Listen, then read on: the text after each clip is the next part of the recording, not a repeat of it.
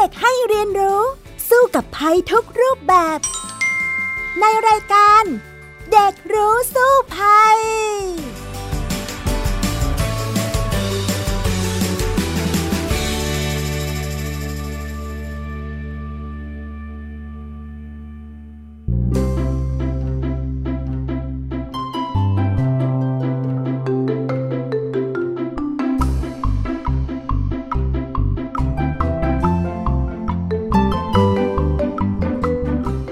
วัสดีค่ะ คุณผู้ฟังคะต้อนรับคุณผู้ฟังเข้าสู่รายการ เด็กรู้สู้ภัยค่ะ เรามาเจอกันทุกวันอาทิตย์เวลา 17นาฬิกาถึง 17นาฬิกา30 นาทีผ่านทาง www thai pbs radio com หรือผ่านทางแอปพลิเคชัน Thai PBS Radio และแอปพลิเคชัน Podcast นั่นเองนะคะ ดิฉันดารินกำเนิดรัฐค่ะ และวันนี้มาคุยกันกับน้องแท็ที่พบเกรียงปริญญากิจค่ะ สวัสดีค่ะแท็ค่ะ สวัสดีครับ ค่ะ น้องแท็คะสำหรับสัปดาห์นี้มาพูดคุยกันในเรื่องต่างประเทศกันบ้าง อยากคุยเรื่องอะไรจ๊ะน้องแท็อยากคุยเรื่องหอฟอกอากาศที่มณฑลซีอานประเทศจีนครับ อืม ใช่ค่ะ เพราะว่าที่นั่นเนี่ยเขามีปัญหามลพิษทางอากาศนะเขาก็เลยมีนวัตกรรมที่อยากจะเอามาแก้ปัญหา ซึ่งก็คือหอฟอกอากาศที่ใหญ่ที่สุดในโลกนั่นเองนะคะ น้องแท็ ซึ่งวันนี้เดี๋ยวเราก็จะได้พูดคุยกันในเรื่องรายละเอียดเรื่องนี้ เพราะว่าพี่ดารินได้เดินทางไปที่ประเทศจีน แล้วก็ไปสำรวจเรื่องหอฟอกอากาศมาด้วยตนเองนะ เอาล่ะ แต่ตอนแรกนี้เราจะไปฟังกันก่อนว่า การไปสำรวจของพี่ดารินเป็นอย่างไรกันบ้าง อยากฟังไหมคะน้องแท็อยากครับ อ่างั้นไปฟังด้วยกันเลยจ้า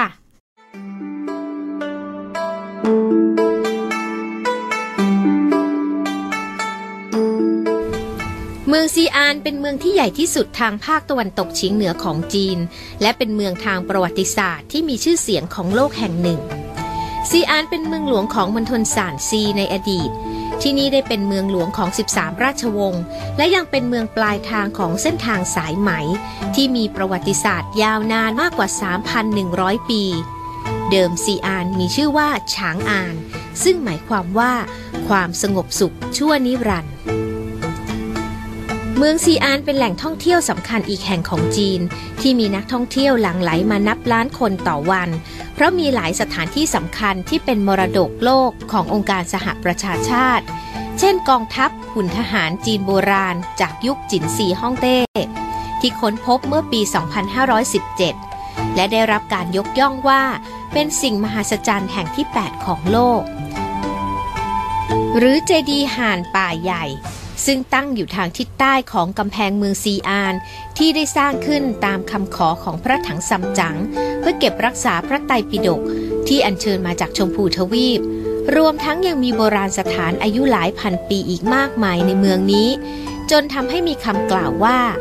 ถ้าอยากเห็นปัจจุบันของจีนต้องไปปักกิ่ง ดูอนาคตของจีนต้องไปเซี่ยงไฮ้และถ้าอยากเห็นอดีตของจีนต้องไปซีอาน ปัจจุบันซีอานเป็นเมืองที่เจริญและใหญ่ที่สุดทางภาคตะวันตกเฉียงเหนือของประเทศจีน และเป็นหนึ่งในสิบเมืองที่ใหญ่ที่สุดในจีนด้วยค่ะ แต่เมืองมรดกโลกของจีนแห่งนี้กำลังเผชิญกับสถานการณ์หมอกพิษ ที่ปกคลุมเมืองอย่างต่อเนื่อง โดยเฉพาะในช่วงฤดูหนาว จนติดอันดับเมืองใหญ่ที่มีมลพิษทางอากาศเลวร้ายที่สุดแห่งหนึ่งของโลก แต่รัฐบาลจีนก็มีแนวทางและมาตรการแก้ปัญหามลพิษทางอากาศอย่างเข้มแข็งและจริงจัง รวมทั้งประกาศสงครามแก้ปัญหาหมอกพิษในช่วง 5 ปีมานี้ จนปีที่แล้วกรุงปักกิ่งเมืองหลวงของจีน สามารถลดฝุ่นละอองขนาดเล็ก PM 2.5 ได้ถึง 12%จากการใช้มาตรการควบคุมการปล่อยมลภาวะในภาคอุตสาหกรรม และลดการใช้ถ่านหินในครัวเรือน แต่ที่เมืองซีอาน เมืองหลวงเก่าของจีน จะมีวิธีการแก้ปัญหานี้อย่างไร วันนี้รู้สู้ภัยจะเดินทางไปสำรวจเรื่องนี้กันค่ะ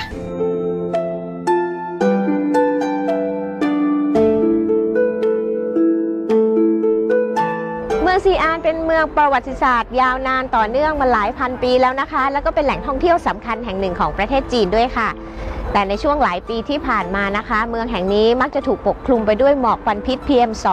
2.5 จากการเผาไหม้เชื้อเพลิงเพื่อสร้างความร้อนให้กับคนในเมืองบวกกับอีกหลาย ๆ ปัจจัยค่ะทำให้ในขณะนี้เมืองซีอานเองก็เป็นเมืองหนึ่งที่ต้องเผชิญกับปัญหาหมอกควันพิษ เช่นเดียวกับอีกหลาย ๆ เมืองในประเทศจีนค่ะ รวมพลังต่อสู้เพื่ออากาศที่เราหายใจร่วมกัน คือแนวทางที่จีน ร่วมการรณรงค์ให้ทุกภาคส่วนในจีน เข้ามามีส่วนร่วมในการลดมลพิษทางอากาศ โดยเฉพาะสถานการณ์หมอกพิษที่มักปกคลุมเมืองใหญ่ อย่างเช่นเมืองซีอาน ซึ่งยังคงเกิดขึ้นอย่างต่อเนื่องในขณะนี้ ตอนนี้ผู้คนในเมืองซีอานจำนวนมาก ใส่หน้ากากอนามัยป้องกันฝุ่นพิษ เมื่อต้องออกมาในพื้นที่โล่ง เพราะเมื่อหมอกพิษหนาทึบ ฝุ่น PM 2.5 ในเมืองนี้ พุ่งสูงถึงกว่า 100 ไมโครกรัมต่อลูกบาศก์เมตร ในขณะที่มาตรฐานขององค์การอนามัยโลกกำหนดไว้เพียง 25 ไมโครกรัมต่อลูกบาศก์เมตร และในช่วง 2 ปีที่ผ่านมา ทางการจีนระบุว่า ตลอดทั้งปีเมืองซีอานมีค่าฝุ่นพิษ PM 2.5 สูงถึงกว่า 73 ไมโครกรัมต่อลูกบาศก์เมตร ประชากรเมืองซีอานที่มีมากกว่า 8 ล้าน7แสนคน จึงต้องใช้ชีวิตอยู่ท่ามกลางฝุ่นพิษ ที่นักวิทยาศาสตร์จีนพบว่า มีสารโลหะหนักปนเปื้อน ทั้งโครเมียม เหล็ก อลูมิเนียม และตะกั่วแม้เจ้าหน้าที่จีนจะพยายามตรวจจับควันดำเพื่อช่วยคลี่คลายปัญหา แต่หมอกพิษนี้มีต้นกำเนิดหลักมาจากโรงงานอุตสาหกรรม และการเผาถ่านหินเพื่อผลิตความร้อนให้เมืองในช่วงฤดูหนาว แต่การลดการปล่อยมลพิษ ยังคงทำได้ยากในขณะนี้ นักวิทยาศาสตร์จีนจึงคิดค้นหอฟอกอากาศให้เมืองซีอานขึ้นมาเมื่อ 6 ปีก่อน โดยสร้างเป็นหอสูง 60 เมตร การศึกษานี้ดำเนินการต่อเนื่องตลอด 6 ปี ล่าสุดพบว่าหอนี้สามารถฟอกอากาศได้วันละ 5-8 ล้านลูกบาศก์เมตรในช่วงฤดูหนาว และสามารถลดปริมาณฝุ่น PM 2.5 ลงได้ 19%ในรัศมี 10 กิโลเมตร รอบหอแห่งนี้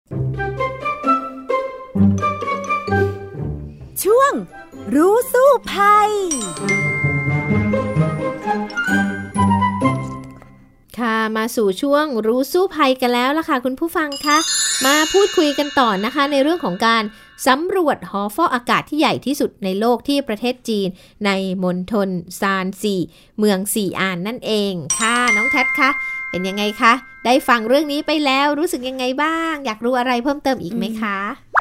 ก็มีหลายอย่างเลยครับ ผมอยากรู้ว่าทำไมที่มณฑลซีอานประเทศจีนถึงได้มีการสร้างหอฟอกอากาศขนาดยักษ์ขึ้นมาครับ อ่าที่จริงเป็นเมืองซีอานนะคะน้องแท็เมืองซีอานเนี่ยเขาเป็นเมืองใหญ่แห่งหนึ่งของประเทศจีนเลยทีเดียว แล้วก็เป็นอดีตเมืองหลวงของประเทศจีนด้วย ถ้าเรานึกถึงสมัยอยุธยาเราก็มีเมืองหลวงอยู่ที่อยุธยา ตอนนี้เราก็มีเมืองหลวงอยู่ที่กรุงเทพ และของประเทศจีนเอง ปัจจุบันเนี่ยเมืองหลวงอยู่ที่ปักกิ่ง แต่ว่าเมืองหลวงในอดีตอย่างที่ถ้าน้องแท็เคยดูหนังจีนนะ ก็คือเมืองซีอาน หรือเมืองฉางอาน เคยได้ยินคำนี้ไหมเวลาดูดูหนังจีนกำลังภายใน ไม่เคยครับเอาไม่ไม่ชอบดูเหรอหนังจีนกำลังภายใน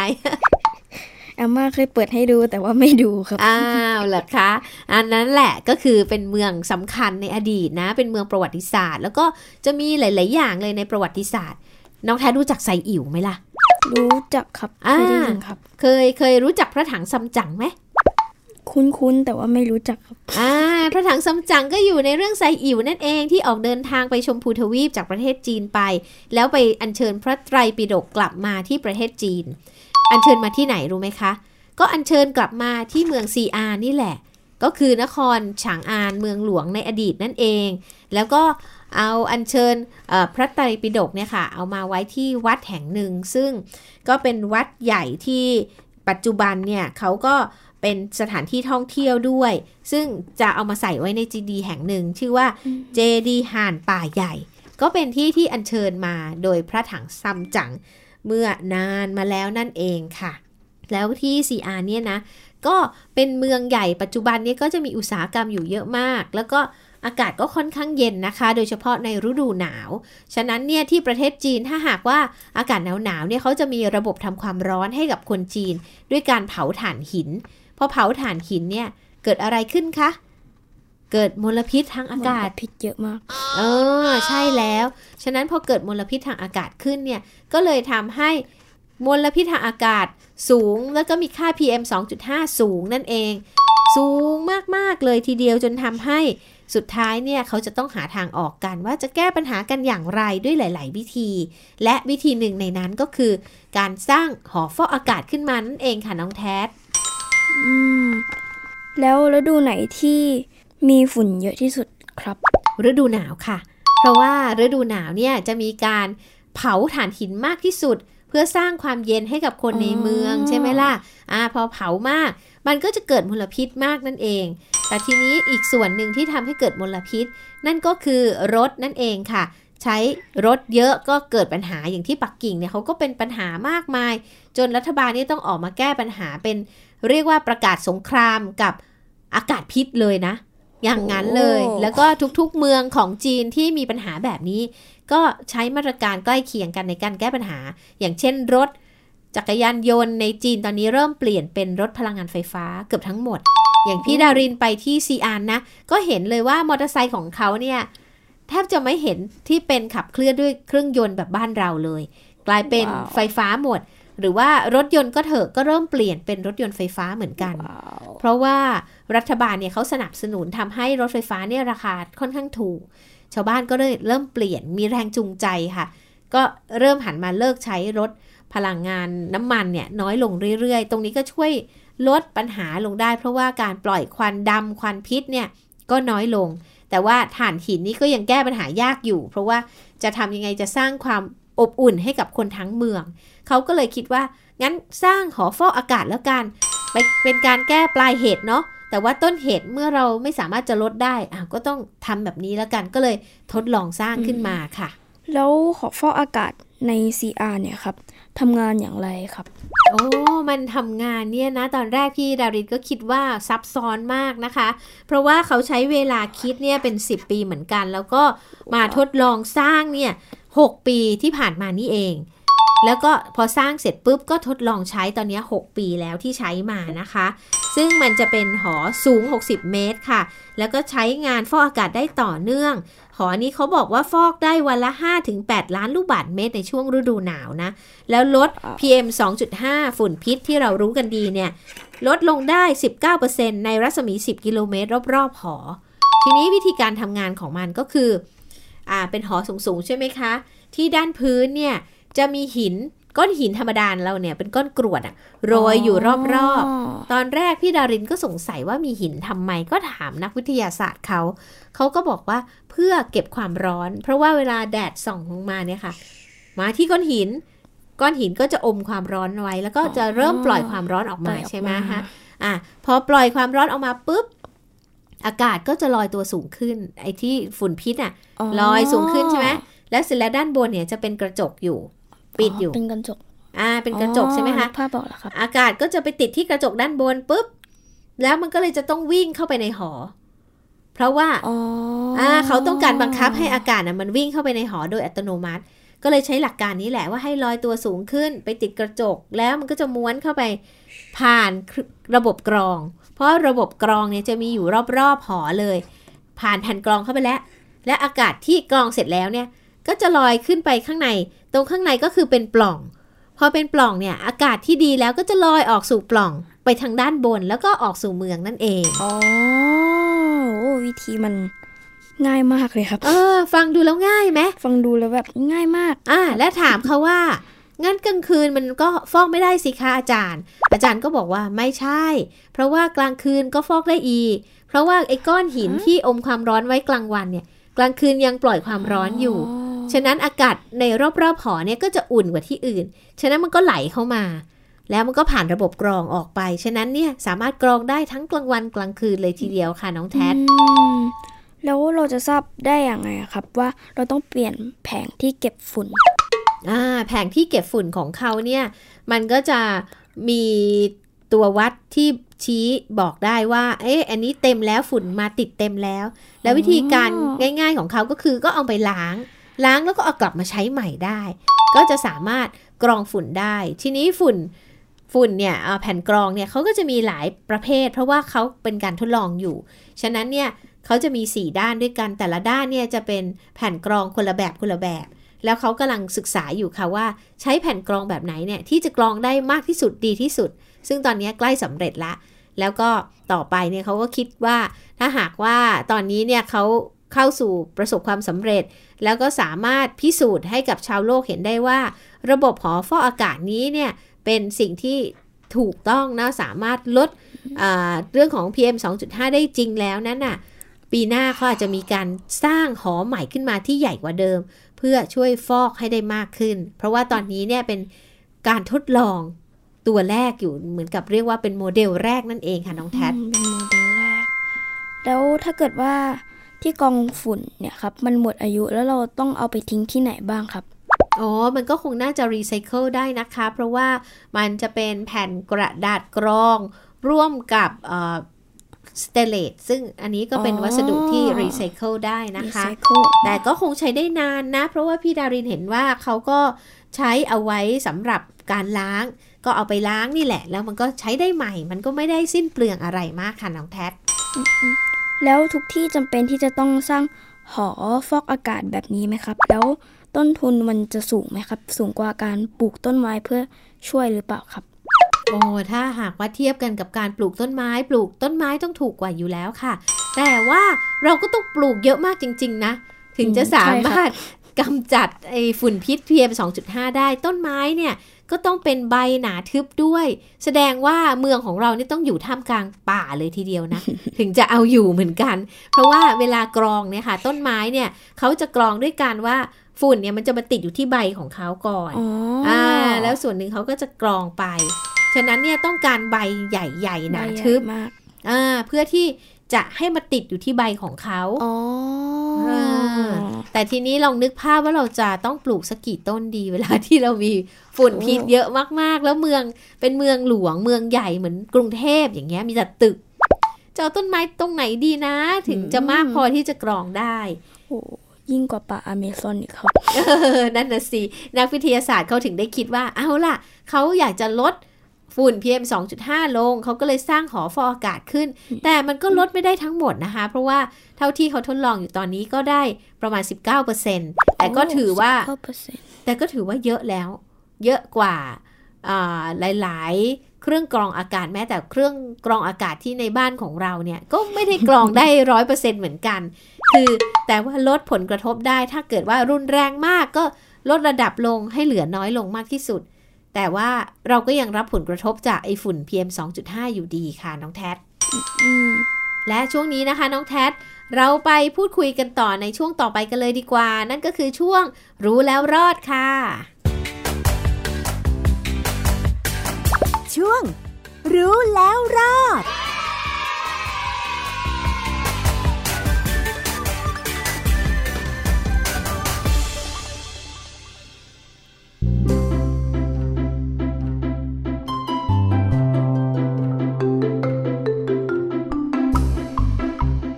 ถึงช่วงรู้แล้วรอดกันแล้วล่ะค่ะเรายังคุยกันอยู่ในเรื่องของหอฟอกอากาศที่ประเทศจีน น้องแท็คิดว่าเราจะรอดกันยังไงดีคะสำหรับเรื่องของอากาศฝุ่นพิษ PM 2.5 ที่เราก็เจอกันทุกๆ ปีเหมือนกันนะในประเทศไทย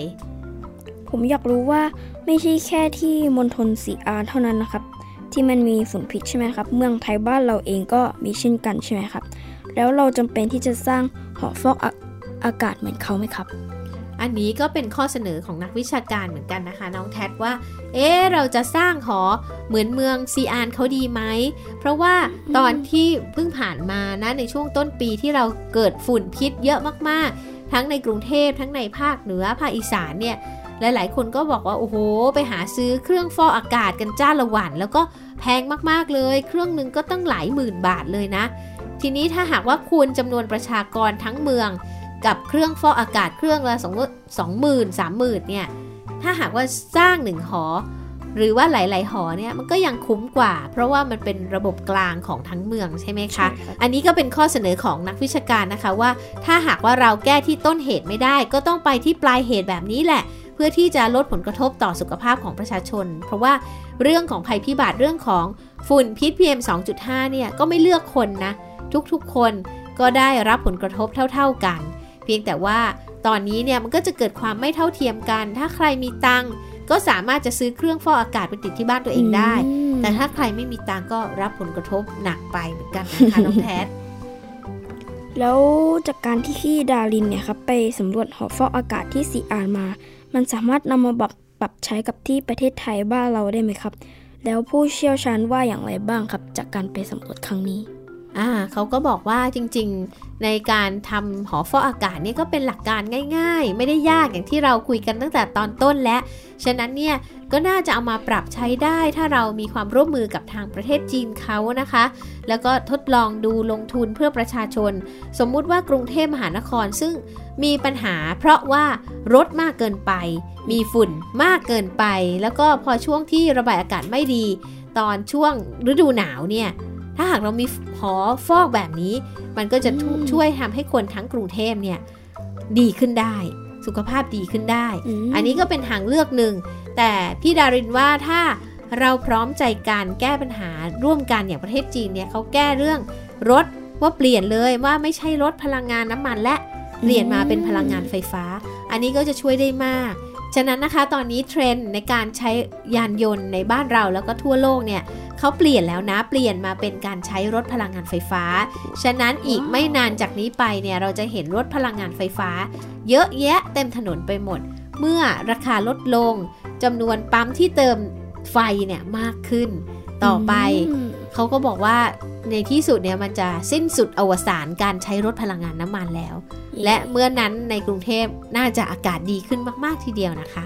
เอาละค่ะ ซึ่งน้องแท็ก็คิดว่าเห็นด้วยไหมกับการที่เราจะใช้รถพลังงานไฟฟ้ามาแทนรถน้ำมันล่ะคะ เห็นด้วยครับ มันน่าจะช่วยเรามากเลยครับ นั่นแหละค่ะ และก็นี่คือทั้งหมดของรายการเด็กรู้สู้ภัยในวันนี้แล้วล่ะค่ะคุณผู้ฟังคะ หวังว่าคุณผู้ฟังจะได้รับประโยชน์จากการรับฟังรายการในวันนี้ที่ดิฉันดารินและน้องแท็มาพูดคุยกันนะคะ เอาละค่ะสำหรับวันนี้ลาคุณผู้ฟังไปก่อนนะคะ พบกันใหม่ทุกวันอาทิตย์เวลา 17 นาฬิกาถึง 17 นาฬิกา 30 นาที ผ่านทาง thaipbsradio.com หรือผ่านทางแอปพลิเคชัน Thai PBS Radio และพอดแคสต์นั่นเองนะคะ รวมทั้งรายการรู้สู้ภัย คุณผู้ฟังก็สามารถไปติดตามรับชมกันได้ ผ่านทางสถานีโทรทัศน์ไทย PBS ทุกวันเสาร์เวลา 11 นาฬิกาด้วยค่ะ สำหรับวันนี้ดิฉัน ดารินและน้องแท็ลาคุณผู้ฟังไปก่อน พบกันใหม่ ในวันอาทิตย์หน้านะคะสำหรับวันนี้ สวัสดีค่ะ สวัสดีครับ ติดตามรับฟังรายการย้อนหลังได้ที่เว็บไซต์และแอปพลิเคชันไทย PBS Radio ไทย PBS ดิจิทัล Radio วิทยุข่าวสารสาระ เพื่อสาธารณะและสังคม